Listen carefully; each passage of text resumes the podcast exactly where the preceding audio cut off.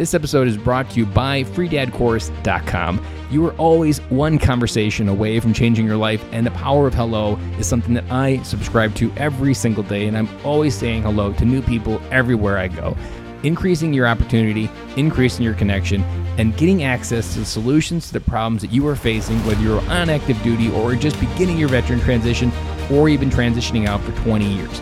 On the other side of Hello are the solutions that you're looking for. Again, head on over to freedadcourse.com, get your five episode audio course to create more connection, create more friendships, and get back to living the life that you're trying to design. Basically, everything is a reflection of self. If you are unstable within yourself, then all of the situations that you are running away from internally, especially on an emotional level, are going to manifest and repeat themselves. Dory 1, this is Fire Team Delta. Dad's coming home. Welcome to the Military Veteran Dad Podcast, where it is our mission to bring every dad home. I am your host, Ben Killoy. I'm a United States Marine veteran, husband, and a father. We will bring authentic conversations to inspire action in your life so we can close the gap between the dad you are today and the dad you want to be tomorrow. This is the Military Veteran Dad Podcast. Welcome back to Military Veteran Dad, episode 88. Guys, today's episode with Robert Greene is going to rock your world. I loved every second of it because it is, just like the title says, a better way to heal, to live, to just be more present with yourself. I've already taken a lot of information from this episode since I recorded it and already started implementing it. So let me tell you a little bit about Robert. Robert is a U.S. Navy veteran, hospital corpsman who was diagnosed with PTSD in January of 2017. After a long battle with his internal de- demons, he decided to immerse himself in ancient practices as a means to master his mind.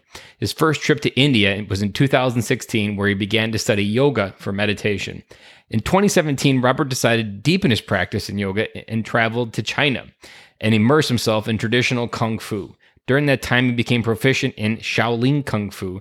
Robert also chose to balance his energies through the practice of yoga and meditation. Since then, he has been incorporating aspects of yoga into his martial arts practices, where he has also ventured to Tibet to Tibet to study Buddhist meditation practices as well. Robert likes to push and motivate others to get outside their comfort zone and develop a greater sense of self confidence. Guys, that is just a taste of the information that Robert shares in this episode. It's going to be awesome stuff, stuff that I most likely you've probably never heard in words in languages that I had never heard, and his ability to pronounce those words was much better than mine.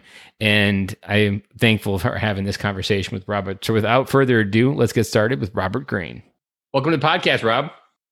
Thank you. It's good to be here. I'm glad to have you here. It took us a little bit of time management to get here, but we did it third time is the charm. So that just means we have to make this extra special because we fought the universe to make this happen. So I'm super excited because as we were just chatting before hitting record, I actually think I came up with your podcast episode title and then I think we're going to call it a better way because what you kind of talk about and way you live your life, even the terms that you were talking about of how you make money were terms that I never even thought about were ways to go on vacation is a better way to kind of heal your mind and just be a happier person. But let me tell you, the things we're going to talk about in today's episode are not the things that you get heard or hear about on commercials or are pitched to you in any of the commercialization that is the American economy. But to me, what I've heard in my own story and what I've heard in Robert's story is that there is a better way. And it begins with almost starting with yourself. So Rob, go ahead and tell us a little bit about yourself. Tell us a little bit about your military background because you did serve and you did had to go through your own struggle to get to this better way where you are now. Yeah, I was in the Navy. I was a hospital corpsman stationed with the 26, 26 MEU out of Camp Lejeune. We were on board the USS Nashville from 2005 until 2008.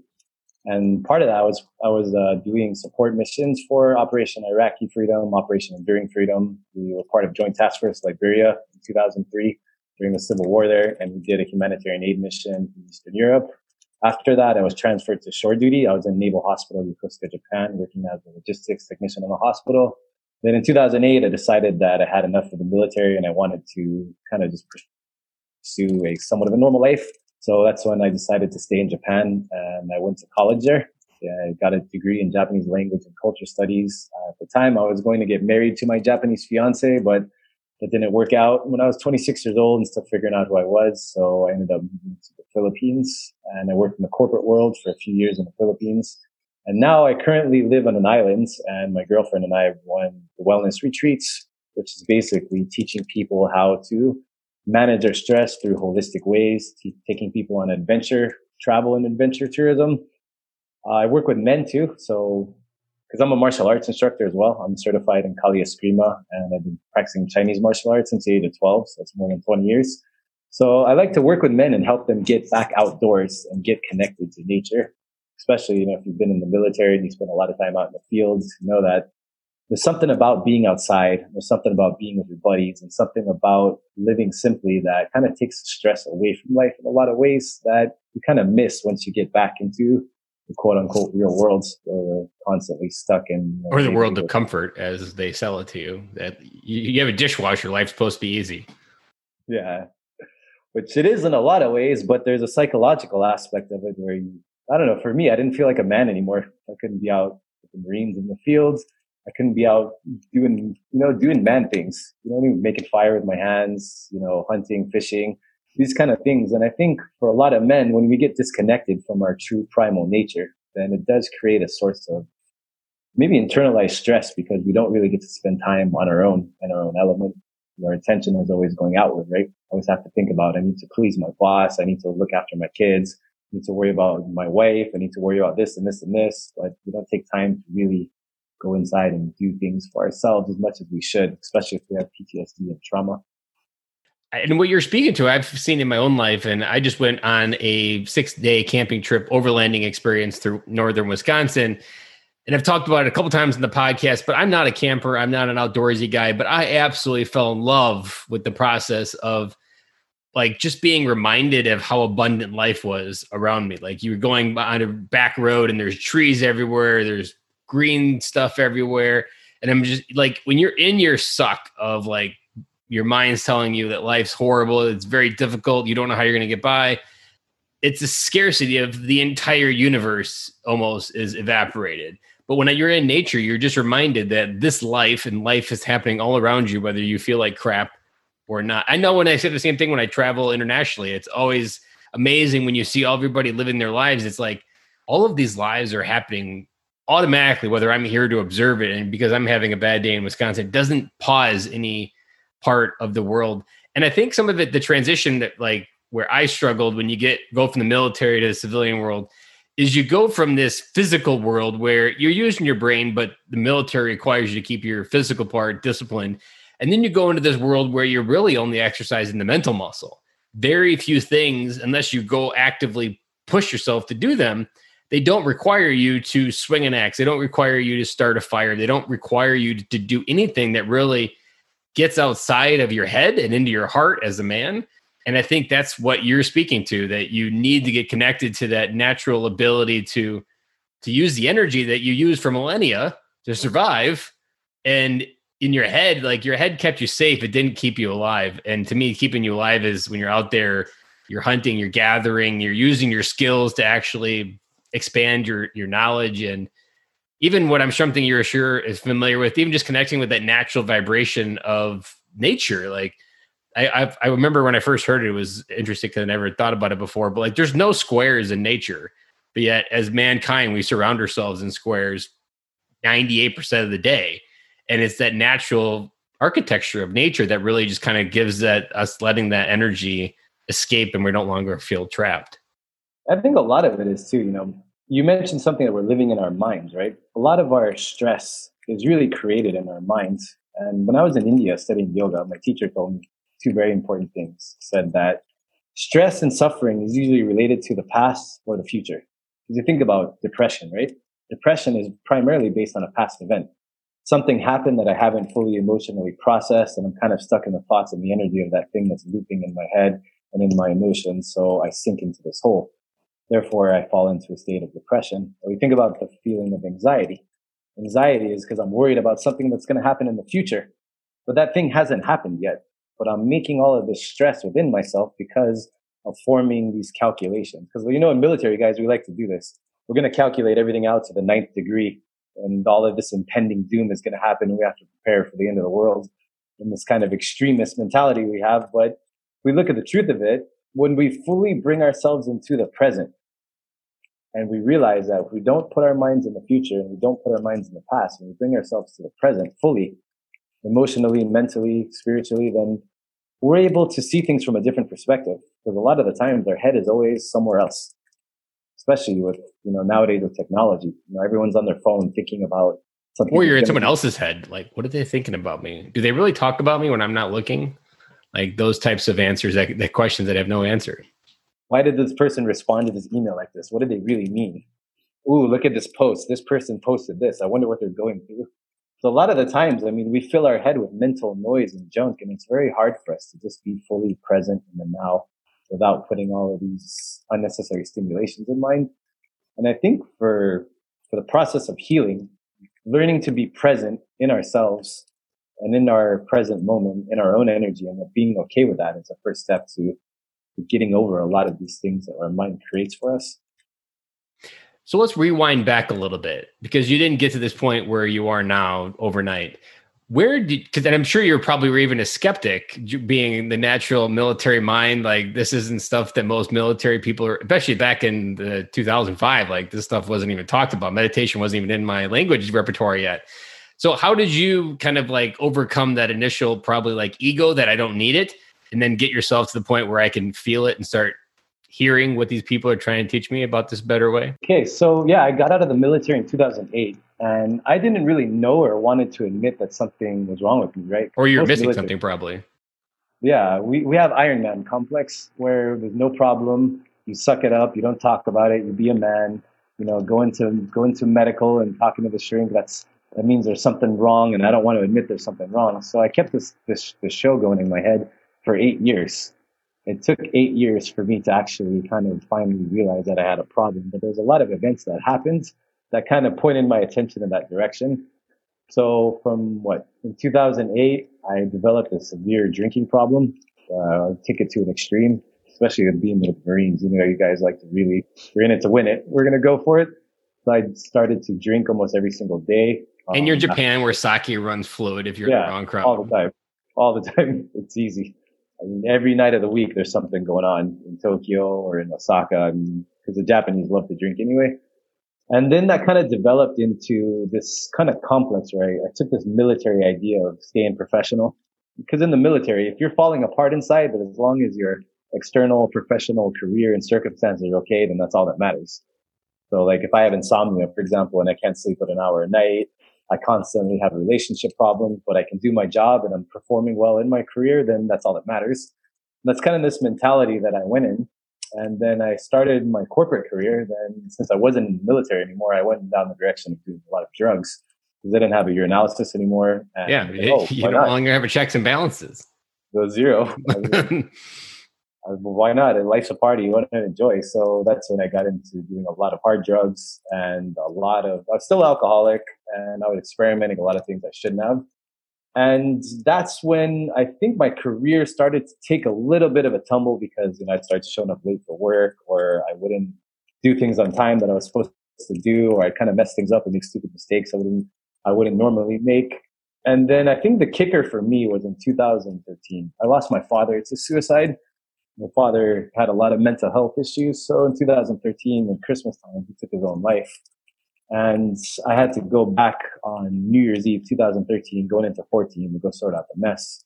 And that really broke me in a lot of ways because me and my father were very, very close. And he actually saved me because when I was in the Navy and I got back from my first deployment, I was actually suicidal there's a lot of things I didn't know how to deal with, a lot of things to experience on deployment, and I was just in a miserable place in life.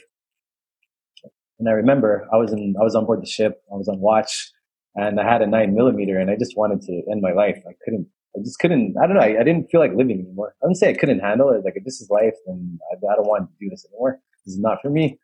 And so I was down in a dark space of the ship. I pulled out the nine millimeter. I had it to the side of my head, finger on the trigger. I flicked the safety off. I took a deep breath and then my phone rang because I had a little Sprint flip phone in my other pocket, and I picked up, and it was my dad. So I'm standing there and I'm talking to him. I have a gun on this side of my head, and I'm talking to the phone. It's like, "Hey, son, something told me to call you. Are you okay?" And that's when I kind of snapped out of it, and I'm like, "Shit, I can't do this to my father. It would break him." So when he actually ended up taking his own life, it was something that really broke me inside. And that's when all of these, I couldn't maintain the facade anymore. And I really started to fall apart. And that was still a two year process of falling apart piece by piece. My addictions got a lot worse. I went from being a weekend kind of partying kind of guy to an everyday kind of thing. Uh, my career took a really big nosedive. I got passed up for promotion. I screwed up a $750,000 contract my relationship at the time really took a nosedive too. I was a very toxic partner. Um, I had insomnia issues, extreme mood swings. I was always drunk or stoned or always on some kind of, I could never just be sober. Like I couldn't do it. And I was very emotionally unstable. And I think in 2000, yeah, 2015 and around May, I went out with a bunch of friends and I did a bunch of drugs. And my girlfriend was telling me you need to find a healthier way to deal with your emotions and really face yourself. And we got, I got back home and I was still under the influence. Um, and I remember we got in a big argument. She's saying she wanted to leave me. And I just snapped and I took my hunting knife and I put it beside of my neck. I was like, you want me to deal with my emotions? Check this out. And I started to cut the back of my neck and she slammed me against the wall and there was blood gushing everywhere. And she broke down crying. She's like, what the fuck is wrong with you? You need help. You are not well. And after the day after that, and I saw how distraught she was, and I kind of just like say like, okay, maybe I am kind of fucked up, and I need to go see someone. And that that was kind of the whole process of me breaking down the Iron Man complex because I think with a lot of military, especially with the Marines, you know, you guys are you guys are made out of panther piss and iron nails, so yeah. you guys this complex of never showing any weakness, never needing to show any kind of vulnerability. If they wanted you to have an emotion, they would have issued it to you. Exactly.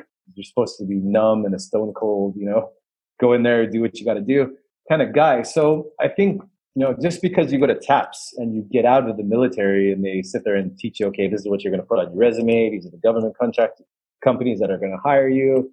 This is how you adjust to civilian life. It never really prepares you to deprogram that mentality on an emotional level.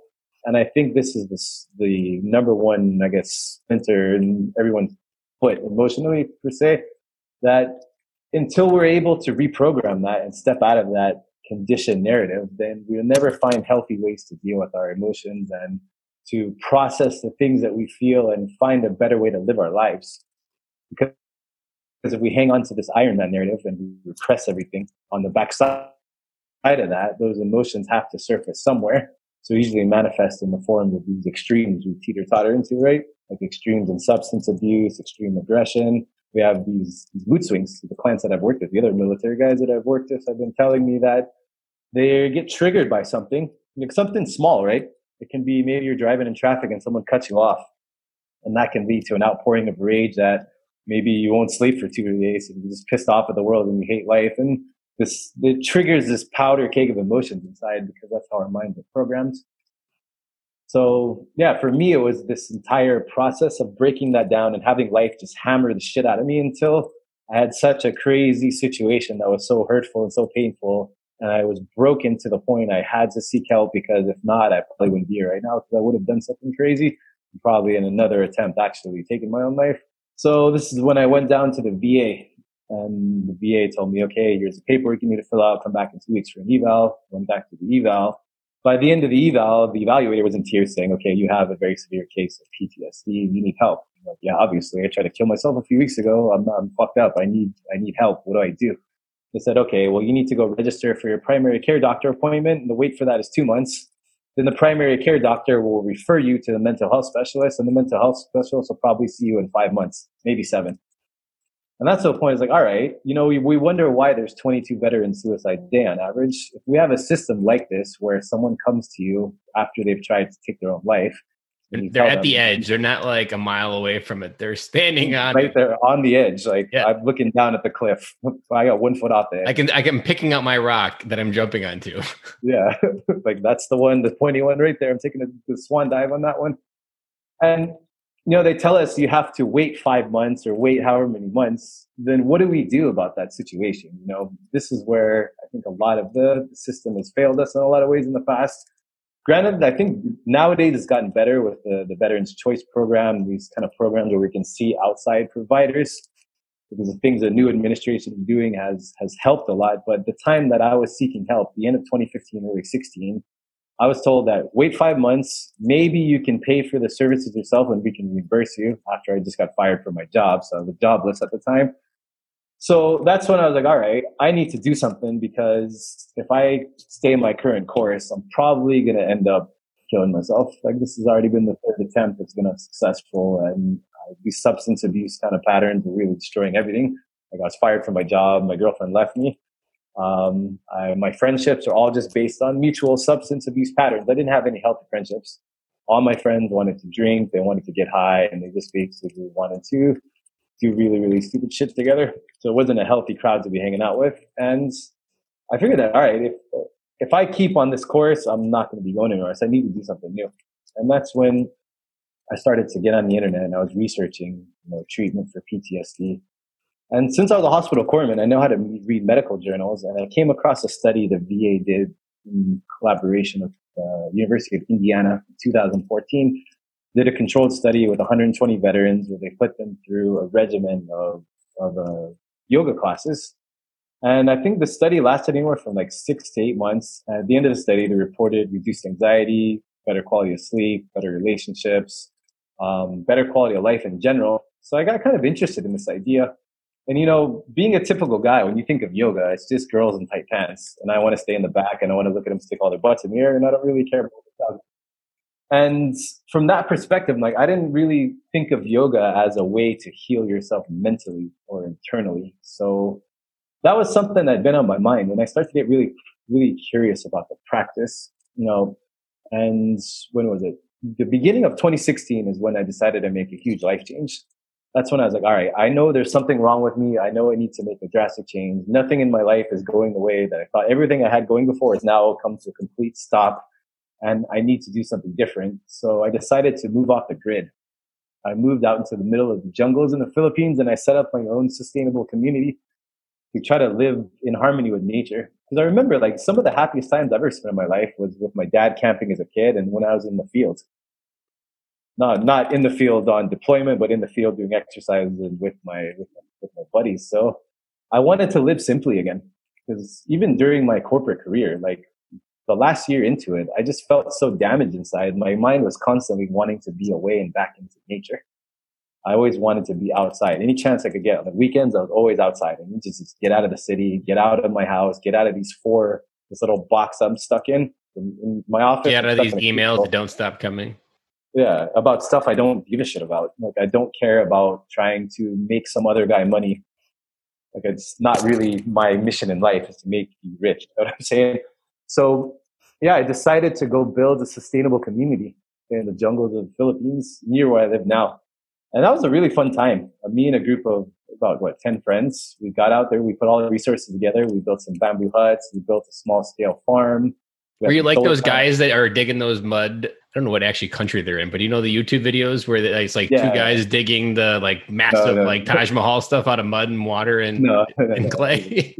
So I want to move into maybe unpacking something there with your dad dying. And so I talked to a lot of military dads, and there's a common theme where someone in their family took their own life. Like I think that's something that happens more prevalent, especially as masculine energy is more demonized through the last 40 years. I think it's happening more than people are talking about. And the one common thread that I've I've heard a lot, I've heard it from kids and I've heard it from wives who husbands have taken their own life, is there's a question why didn't he love me enough to stay?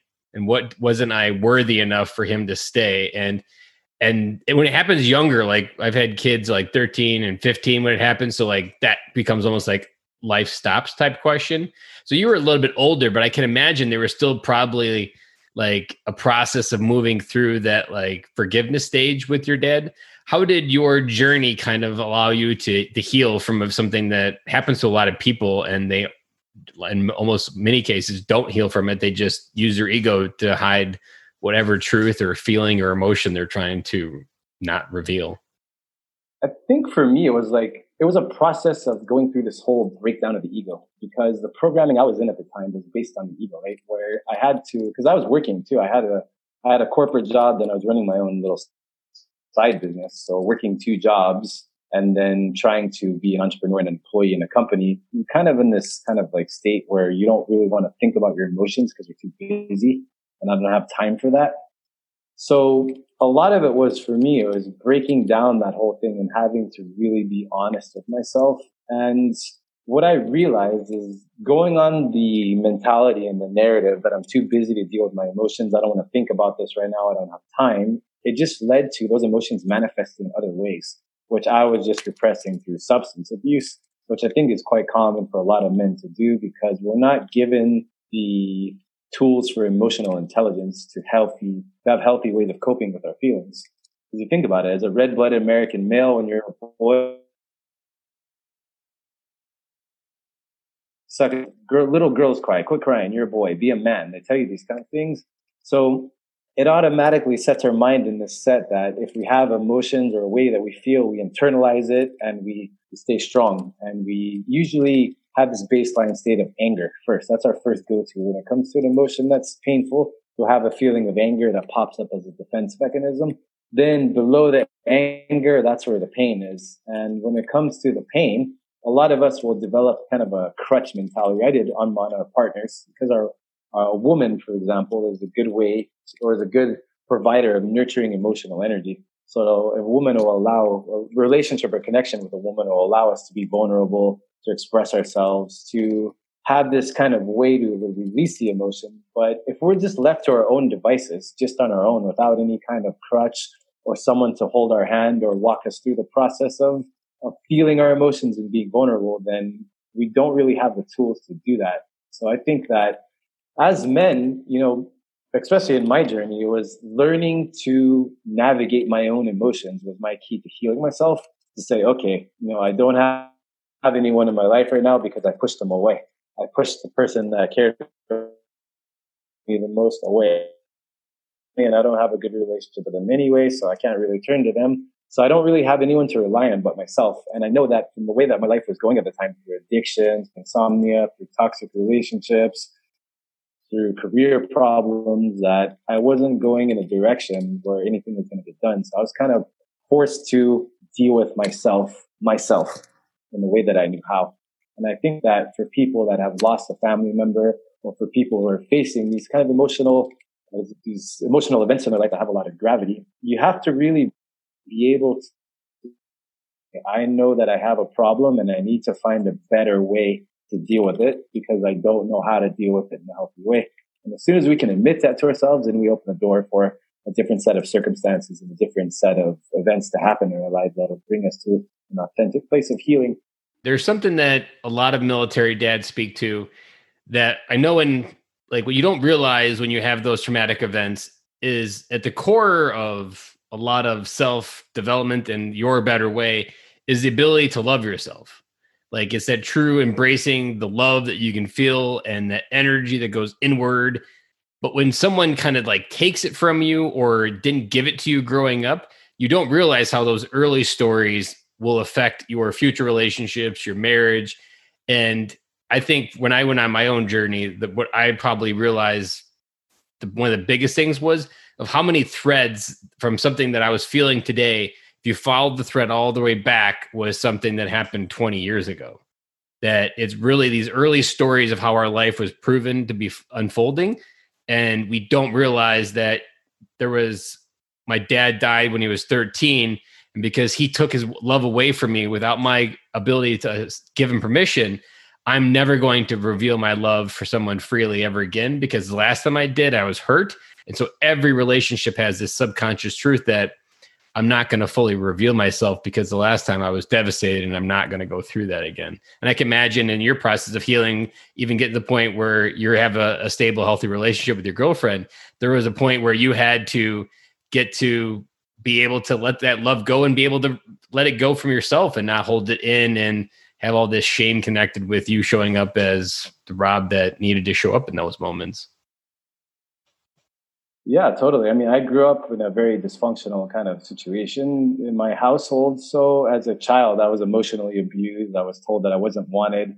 My, my mother died when I was three years old. So my dad remarried my stepmom and my stepmom and I had a really rocky relationship.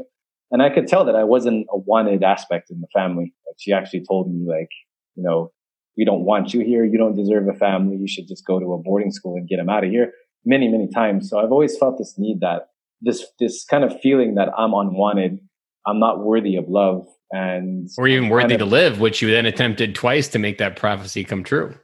So a lot of it was learning to just basically step out of the mind. The mind can be our worst enemy because it likes to hold on to narratives and repeat them in patterns. Because our mind doesn't always act in our own interest. It, acts in its own interest of staying comfortable in a pattern. This is why, you know, if you look at, for example, toxic relationships, like this is quite common say, for example, a woman had a very bad relationship with her dad, and she likes to date guys who are bad boys, who are essentially just kind of losers in their own right. But she's, you have a nice guy who has like a career and he's polite and he's a, he's an upstanding guy. He approaches her and she's not attracted to him. Why? Because it's outside of her normal.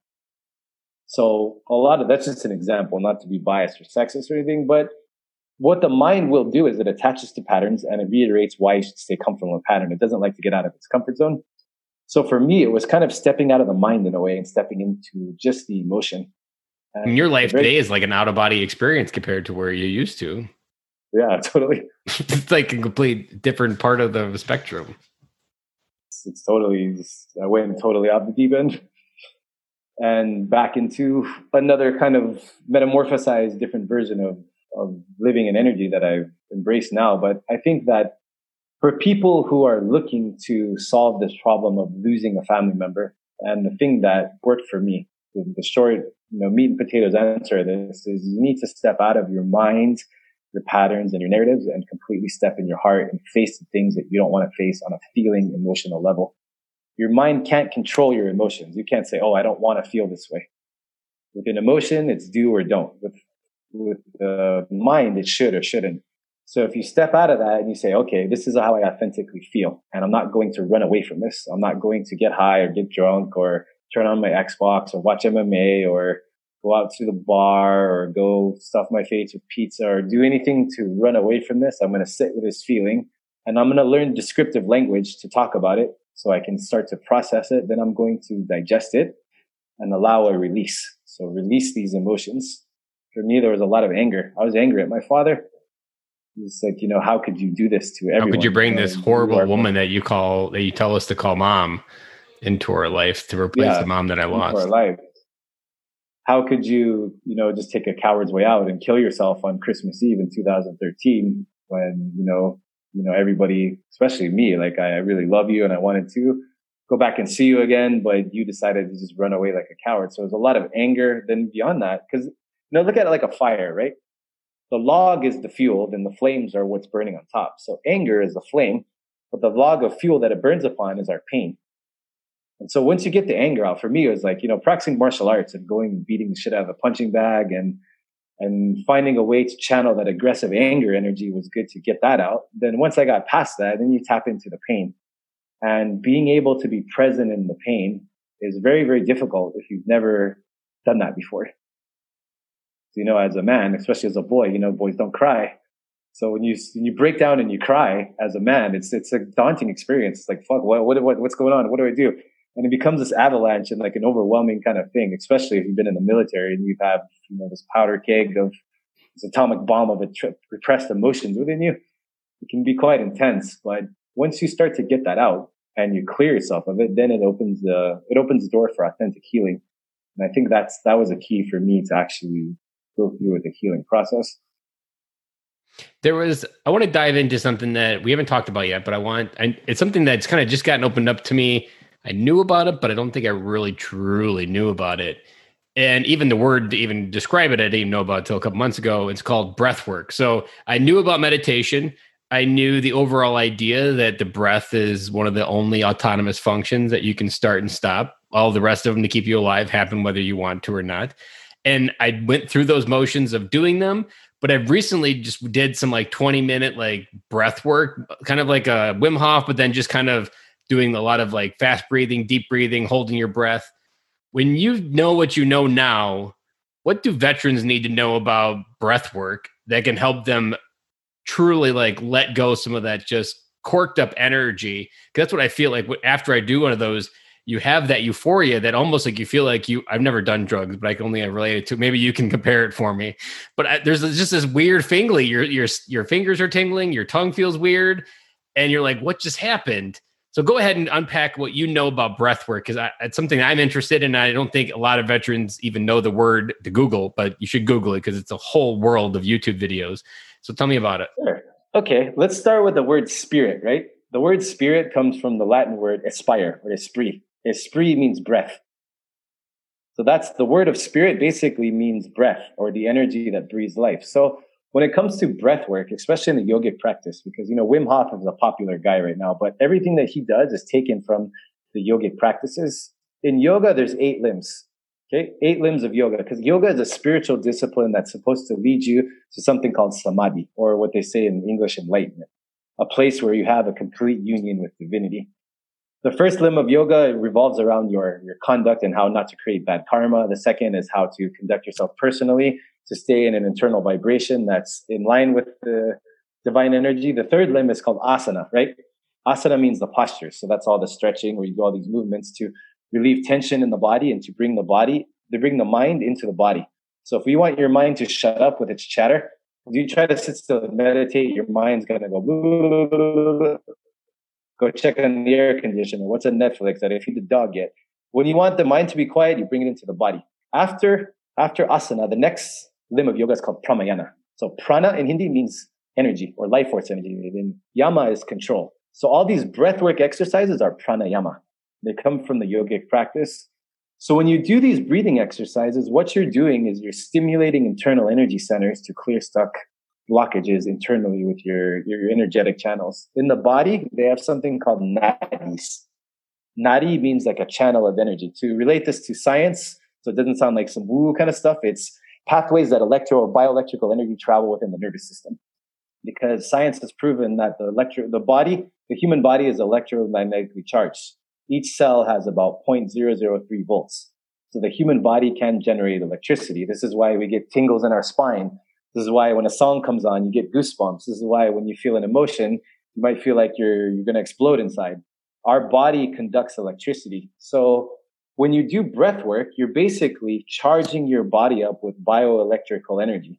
And in doing certain patterns of breathing, this is what moves these stuck energies around. You know, the word emotion, you say emotion, right? Emotion means energy in motion. So it's an electromagnetic frequency, a pattern of energy that resonates within the body that's related to certain brain waves.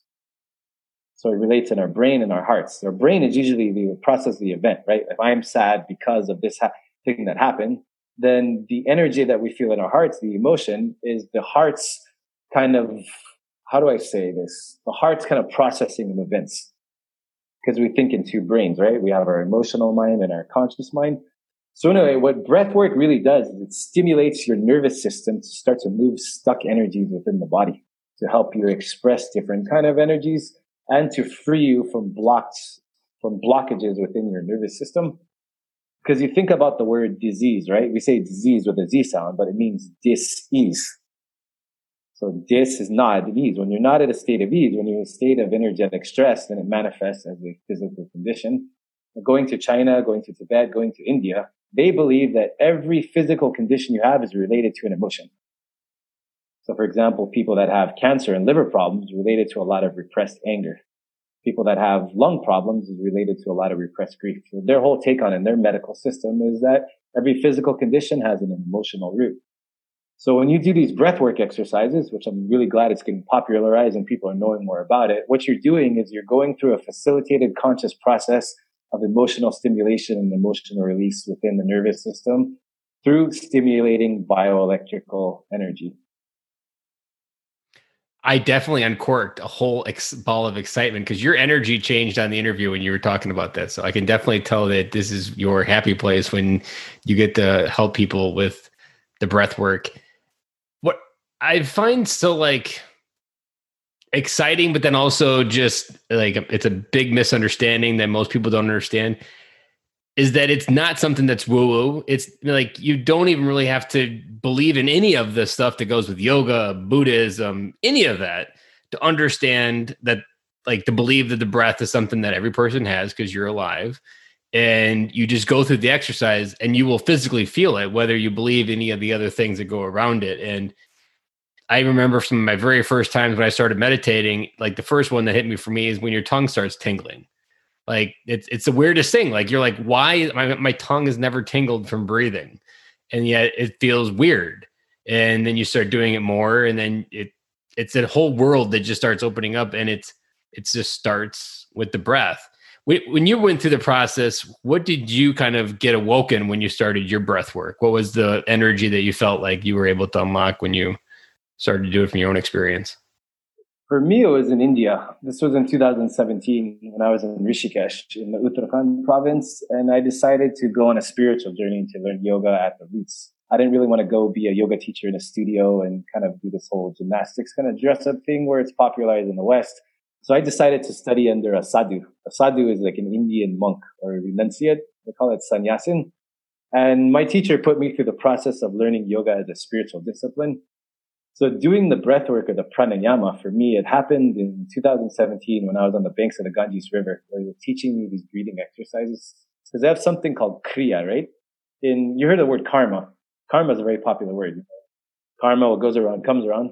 Well, karma basically in the Hindi philosophy means external action that has consequences. So if I do something outside, those things will come back to me. There's a word called kriya. Kriya means internal action. So if I do something internally, the energy will come back around internally. So kriyas are sets of breathing exercises and energy that will stimulate your internal nadis or your, your internal prana. So I remember I was sitting at the banks of the Ganges River. It was in October of 2017 where the water was freezing cold. And I started to do this breath, this pattern of breath work. They call it Bhastrika Pranayama. So Bhastrika Pranayama means breath of fire. So it's like you're pumping, you know, those things the blacksmith used in the old days to pump the fire? Where you're kind of pumping it in the fire. That's the whole stimulation, using your diaphragm to stimulate your internal fire, or the word for internal fire means agni in Hindi. So stimulating agni or the internal fire, my body started to get super hot. Like I started to sweat.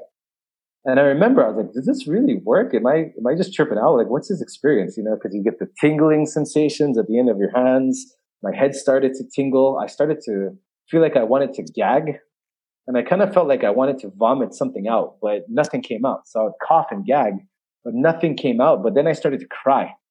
And all these repressed emotions started to come out. And my teacher saying, your, your feelings are repressed. Keep going. Keep doing it. Are you sure, man? Like I'm starting to, this is not normal. Might, there's no 911 here. no, 911. out in the jungles in India. So I kept going with it. And I went through this process of like a purging. So I started coughing, started gagging, I started crying, had all these different memories kind of come up. Wow. Like it's, it's kind of difficult while this is happening, but to maintain the focus on the exercise and the breathing, it purges all these emotions out. And I remember after about 20 minutes of doing this, I got to this place where I felt this extreme sense of bliss and I felt really, really hot. So he told me to go sit inside the water. And mind you, if you've ever been to northern India where the Ganges River is, it's freezing cold. That water is coming from the glacier mountains. So I sat in the water and initially I was cold at first and I kept going and I was neck deep in the water and I started to warm my body up and I was totally fine. I was able to maintain sitting in the water for about an hour while doing these exercises. So it does have an effect to create the internal fire, the agni that actually warms your body. And this is the practice that Wim Hof does, stimulating these internal fire to warm the body's energy Uh, but it is based on the yogic practice of pranayama and also the Tibetan practice called tumo, where you internalize your, your, your masculine energy to create fire inside. That's why the Tibetan monks can walk around the mountains in just robes sub-zero temperatures. Your ability to practice, to pronounce these foreign words that I've never heard is outstanding. I commend you for your ability to just kind of evolve into the ability how are you able to just know the words or do you actually have some fluency to some of these languages? I speak fluent japanese i speak tagalog i speak a bit of spanish. Then you know when you go out into these remote locations you don't want to seem like the typical american white guy. You kind of got to look at it like you're hey buddy. Walking around with a baseball jersey like you don't want to be that guy. So you kind of have to look at it like you're an agent on an operation kind of deal so you blend in with the locals, you learn a bit of the language, you dress like them, you learn their customs. That way you don't stick out as a target to like, hey, let's rip this guy off. And as out of respect, as I was learning their ways and their spiritual practice, it's kind of out of a, show of courtesy to learn their their language and their terms in the proper way.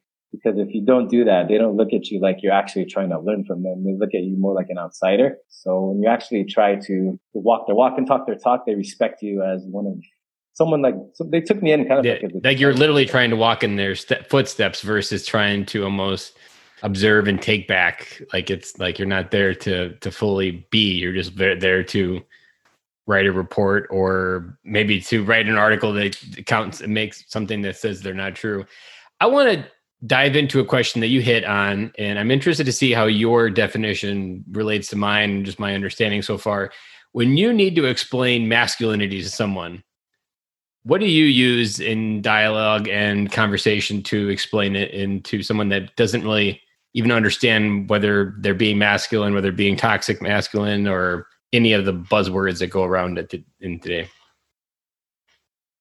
Okay. Well, in the yogic philosophy, they have the Ida and Pingala, or Ha and Ta, which means the sun and moon. In Chinese, they have yin and yang. So there's two energies that make up this entire world that have to find a balance with one another.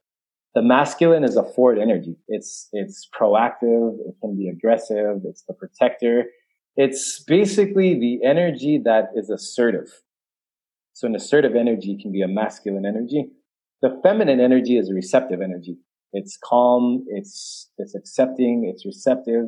It's basically, we run in two opposites of being either proactive or receptive. Boil it down to the simplest terms. Now, if you study martial arts, for example, they have techniques of yin and yang. If you're totally masculine and you're totally aggressive, you miss out on the soft techniques where you can move the opponent's energy and use it against them. If you look at this in relationships as well, it applies with men and women. It applies with same-sex relationships. There's usually two different energies and they're two dynamic for harmony. If like, for example, way back when I was in the Navy, I was dating uh, another Navy corpsman who was also very masculine and I was very masculine. So we were both butt heads because we had the same role. Like we were both trying to be the man in a relationship and, you know, it's like, no, I'm the man. I want to be the man. Well, I'm the woman, but I want to be the man too. And we butt heads in that kind of uh, way. So there has to be a synchronicity between two roles. To explain the masculine energy, it's basically the role of being more assertive, more aggressive, and being more the pillar of stability. The feminine energy is being more receptive, more accepting, and more the energy of allowing feeling and emotion to manifest and to process in a nurturing kind of way a lot of relationships you see, there's usually a masculine and a feminine party, regardless of the physical sex. Even my nephew, he's married to a man and he's more the masculine one than his husband is more the feminine one. And I've seen this a lot of cases in relationship dynamics and just basic human interaction in general. So these two energies work together to complement each other to form a complete whole. So without one, then there's not going to be a complete union and function. Like in a relationship, if you have two feminine parties, then the masculine aspect of what that brings to the table will be missing, right? And if you have two masculine parties, they're basically going to bump heads for control a lot of times, and they're not going to be very receptive to feeling and being very nurturing. So yeah, I think it's basically it in a nutshell. It's kind of like the sun and the moon. The moon balances the gravitational fields of Earth. The sun provides all of the nutrients, the light, and the, the energy, and makes makes everything go around. What in the context? Because in the places that I've find a lot of the men struggling with their marriages it's the the wife who has almost a hurricane type feeling inside and the men aren't assertive enough or even confident enough to stand to be within that hurricane force and to kind of create that calm because i've heard tony robbins talking about a, time, a couple times that like the masculine force the male can if, if they are assertive and grounding and loving in their own self they can be the calm to the to the feminine. Do you see that same thing within the Odic tradition, where the man can be that calming force to the untamed, maybe untethered feminine emotions? Well, that's a bit of a complicated question, but let's look at the dynamic of a relationship, especially with if you're a man and you're not emotionally mature and you're out of touch with yourself, you're definitely going to be out of touch with someone else. So before, I'm pretty sure maybe you can relate to this or people you know can relate to this, that if you're if you're going through something within yourself and you're denying your own emotions and you're emotionally numb within yourself, you don't want to deal with anyone else's problems. So when the wife comes to you with a problem where she wants to complain about something, the normal reaction is just shut off and avoid. Like, I don't want to deal with this shit. I'm going to go, you know, turn on my Xbox, play a game. I need to get away from the situation because when someone projects an emotion on you through the human capacity of empathy, that means you're going to have to feel something too. And a lot of the times, especially the veterans, we don't want to deal with that. That's locked away in a deep, dark closet in our hearts and stay right there. And I don't want to ever deal with that shit. And the more that you start to project your emotions and stuff on me, the more it's going to make me have to look at my own. And I don't want to do that. So I'm going to stay away from that as far as I possibly can. So, you know, when Tony Robbins is talking about this idea of calming, it's basically stability. You know, to being the calm in the storm, you need to be calm in your own emotions and in your own self.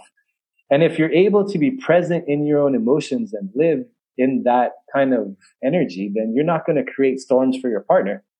Because you look at like, what are a woman's emotional needs? A woman needs to be understood. A woman needs to be comforted. She needs to feel safe. She needs to feel that she's going to be provided for so she can be the nurturer. Right? On the emotional level too, like, um, like men tend to drain their emotions from their woman. You know, they call women gold diggers. Men are emotional gold diggers because we rely heavily on our woman for all our emotional needs. So if we're not balanced in our own energy and we're constantly taking from our partner, right? If we're constantly out of touch with ourselves and out of touch with how they feel, if we're not really catering to their needs or acknowledging their feelings, then obviously that's going to brew frustration. And as a result of the frustration that we may be indirectly creating, we're the ones running to run away from it because we don't want to face ourselves. So I guess the short answer is if you're able to be stable within your own emotions, you can be the calm in your own storm. I recognize my feelings. I can express them in a healthy way. I can acknowledge my emotions. I can healthily, I can process them in a healthy way. And I can be an emotionally stable man in my own self. Then that is going to reflect in your relationship because you're no longer afraid of the idea of empathy. You're no longer afraid of the idea of being there for someone completely present. Cause you know, I'm pretty sure you can relate to this when, when the woman comes to you with a problem, right? Oh, I feel this way about this and this and this what does a man do? A man says, okay, here's a solution. Our whole go-to is, all right, you have a problem. Here's how we're going to solve it. A lot of the times a woman wants empathy. I want you to feel what I feel, to acknowledge this feeling so I can comfort myself. Because they're not going to listen to your solution anyway, most of the time, right? So when we're able to fully be empathetic and present with our partner, then we can be the pillar of stability because we're stable in our own emotions. And I think this is a skill a lot of men lack, especially veterans, we're systematically programmed not to feel our emotions. So reconnecting with that part of ourselves will allow us to be in healthier relationships because everything is a result of self, right? If you are healthy and happy on the inside of yourself as you, then you're going to reflect that in your relationship. If you're toxic within yourself, your relationship will also be toxic there is I, have seen that very within my marriage, but then in my youngest daughter who's four, and right at four, they're like really all over the emotional spectrum. Like you can go from perfectly happy to the world's gonna burn down within 30 seconds. And because I've now that I've got the language from the way you described it, that kind of like that calmness of my own emotions, what she's feeling, what she's screaming, whatever she's saying, even I'll be very non-reactive, and a lot of times I'll just hug her and hold her, not say a single word. And I think that's what you're talking about. It can be that the yin and the yang that she needs someone not to react to what she's bringing me. She just needs to get through what she's bringing me. Right? Stability. She needs a rock to stand on in the ocean. Yeah. And I'm hoping by that model there with my youngest, like that's something that she looked for in her husband as well as I model it through her life. Like she's going to look for like that's a healthy way that someone should compliment my feeling versus like a judgment or getting frustrated or judging that I shouldn't feel a certain way. Because if you think about it, you're you're coming coming back from a deployment and you were hit with an IED attack and you're noise sensitive and the kid starts screaming and that triggers you. You can't be that guy you're going to react to that. You're going to say, "Oh no, I can't deal with this. Turn this off. Shut this up. You're plugged. Get me away from this kid. Where's your mom? Yeah. Go to your mom. I can't deal with." I'm going to keep you at arm's length. Yeah. yeah. Go away. Or you. I mean, in some cases, you know, you might react to the kid and get really angry and tell them to shut up because they're triggering something within you. Or I'm going to go I'll hide really in the garage where I have absolute control of my my domain. I don't want to deal with the screaming kid. I don't want to comfort you. I don't because you're triggering something in me. And now that you, for example, you're clear and you're stable within yourself, then that thing is, that little storm is not going to knock over the giant boulder of dad. But when dad isn't the giant boulder, when dad's a small little rock flagon emotionally, then that storm just knocks him over, which happens to a lot of military veterans, I think, who are dealing with PTSD and these repressed emotions is that when the wife or the daughter or a situation comes up in life where someone's emotions are projected onto you and you respond to them in an unstable state, then those situations will create consequences and circumstances that generally make life pretty bad. Well, Rob, I've loved this interview. We've gone into the exact areas that I wanted to because we did, I believe, do what we titled, and this probably will be called a better way. Because I love the talk we talked about the breath work. I love we talked about the yoga, and because those are things that aren't talked about, but there is a path through there through healing. And in your case, you actually had to create your own path, following other wisdom of elders that had come before you in generations and millennia. In many cases, when you're going to India and you're getting into those areas where most people don't even know those areas exist type situations. But what is one piece of advice you want to make sure a dad or a man gets or a veteran gets out of this episode and your message that you want to make sure it gets crystal clear to them what they need to hear? Basically, everything is a reflection of self. If you are unstable within yourself, then all of the situations that you are running away from eternally, especially on an emotional level, are going to manifest and repeat themselves playing on our previous part of the conversation, you know, when you become the masculine energy, you become stable, that pillar of stability, like the sun, the sun is always there. The only thing that blocks the sun is the clouds, right? So the clouds of our mind, the clouds of life, the clouds of situations. But if you become the sun, when you're stable within yourself, when you're able to face your own emotions, face your own feelings, when you're not running away from things and you can fully be at peace within yourself on an emotional and a mental and a physical level, then you can be that masculine energy that the wife needs, that the daughter, that the family needs because you're not, you're not carrying all this baggage anymore. And I know it's easier said than done. And I think that's a lot of, that's maybe a terrifying thing for a lot of people to even think about. But the sooner that you learn to face yourself and develop something called emotional intelligence, which is a skill to learn how to recognize how to process, how to release, and how to understand your own emotions, then you'll be able to change your patterns and situations that are manifesting in your life. Because right now, if you on the, if you stay on the path of repression, distraction, and trying to justify things while you stay away and keep everything at an arm's length, then these situations that are toxic will keep repeating themselves. And eventually, you know, you have a high rate of suicide. We have a high rate of divorce within veterans in the military community because of men being emotionally unavailable and emotionally in touch with themselves. So go ahead and fight those demons. You have to go into that deep dark cave and slay that dragon and get into those parts of yourself you may not want to face. And the sooner that you do, the biggest treasure is waiting for you on the other side of that because you can transform your life and actually become a person that embodies and embraces this divine masculine, the, the energy, the protector, the guardian, the pillar of stability, rather than being the, you know, person that runs away from situations that trigger them.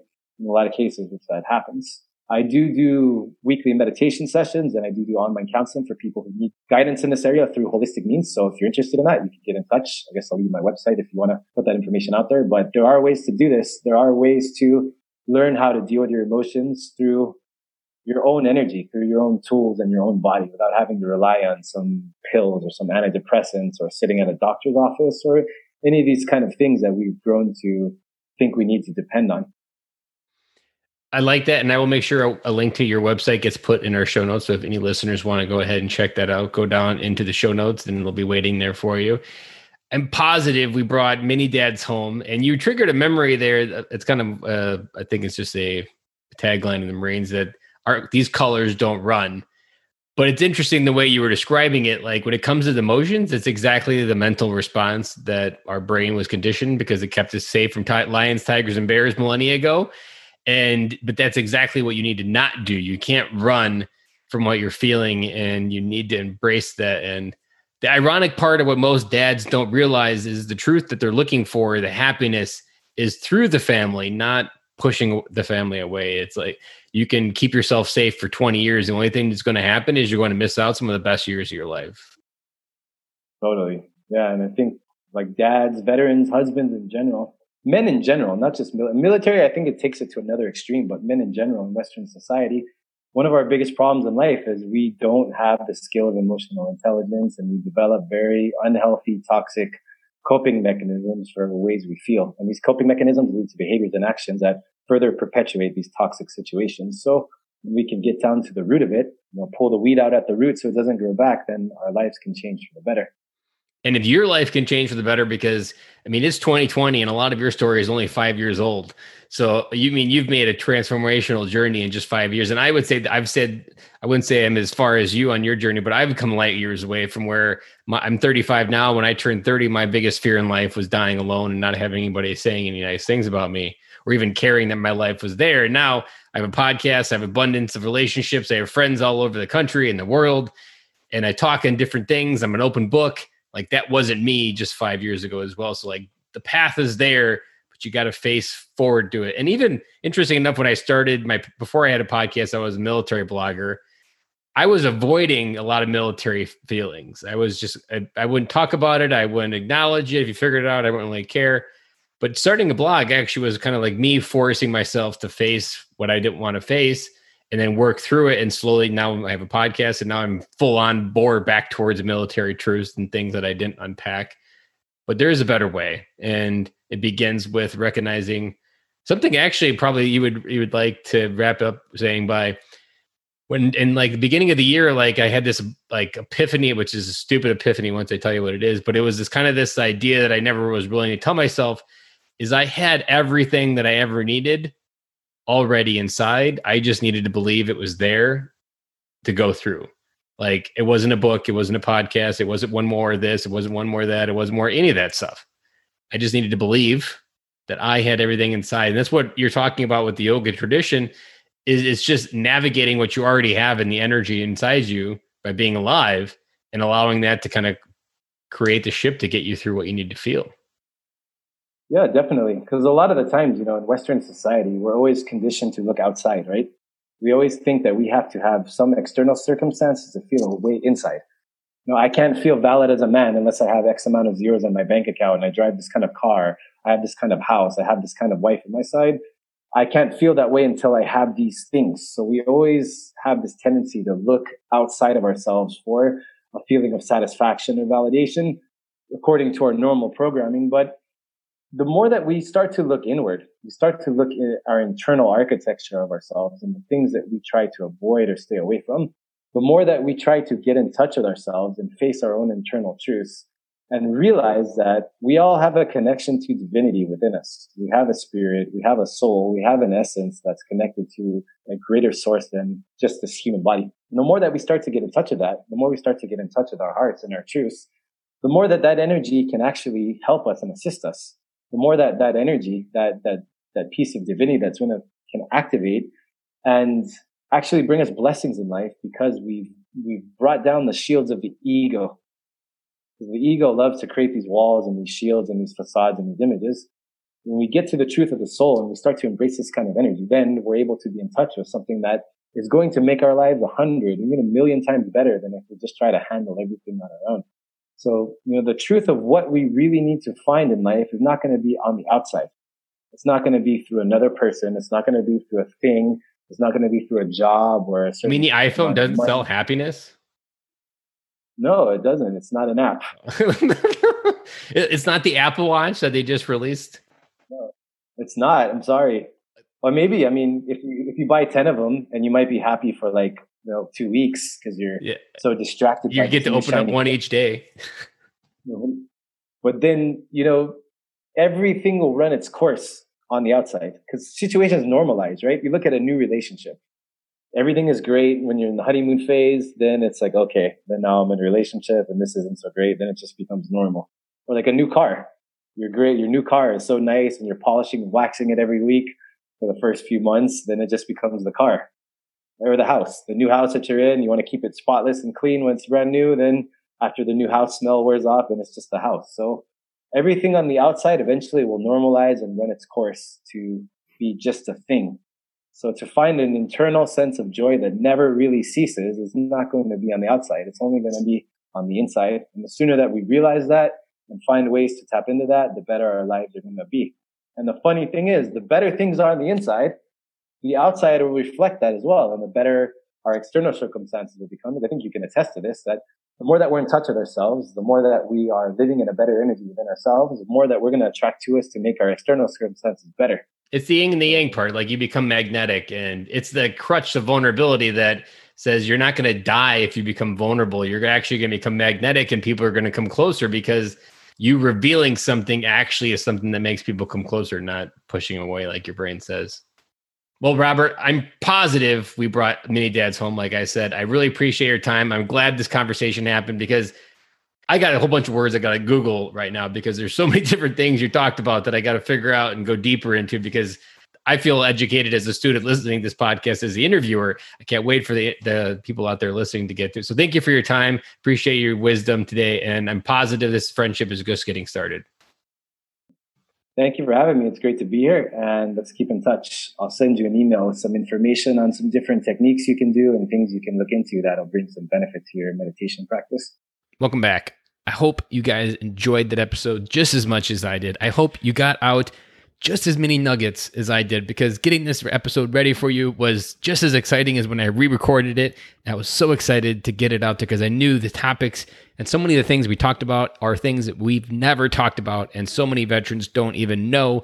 Just like for myself, I didn't even know the word meditation really existed, or I probably knew it existed, but I didn't really even have an ounce of information other than it was probably connected to Buddha. And there was so much more information that I began to understand about meditation. And our conversation with Robert went deeper than I've ever gone on this topic as well. So it was super exciting to bring you this topic. Some of my big takeaways is talking about the abundance of life. I really often forget how abundant life is truly around us. Is so often we just get so closed into the world and we feel like the world is closing in, but really life is abundant. We just have to get out there and feel it. The stress and suffering, like that's something that we're told that we should be able to get to a point where we're not. But so often it's the stress and the suffering that actually gets us to where we want to go. Having a drug problem, there are so many people out there, veterans especially, because we use those drugs to cope with different things in our life to hide from what we don't want to deal with. So I love talking about the feeling of powder keg emotions. That was something that really, really resonated with me because I often feel that I felt that way way back in when I was serving the Marine Corps. I used to think that I was just this guy having all these emotions held in and they were just going to explode one day and there's going to be emotions all over the wall. And I loved how we do- dove deep into that. Guys, if this was your first time checking out the podcast, I want to thank you for checking it out. I know there were places where you could have invested your time, and I know you investing it here is something that I value. If you thought the podcast was worthy, please share it with a friend. This is how we get the message out. This is how we can help other dads with this information and all the information that's been put out in this podcast by getting it out there to more dads just like you. If you haven't checked out our Facebook group, go down in the show notes. There's a link in every one of our show notes for the Facebook group. We've got conversations over there. We've got a place where you can bring something heavy on your heart, and we as a group can help share the load and bring wisdom from the other men that are in there as a collective. And remember, we were never meant to do life alone. For millennia, we did life as a tribe, and we need to be able to bring that perspective back into our life and share the load with what life is giving us. Guys, I hope you have an amazing week. Hope that your last week of August is just as good as mine will hopefully be. And I will talk to you guys again on Friday.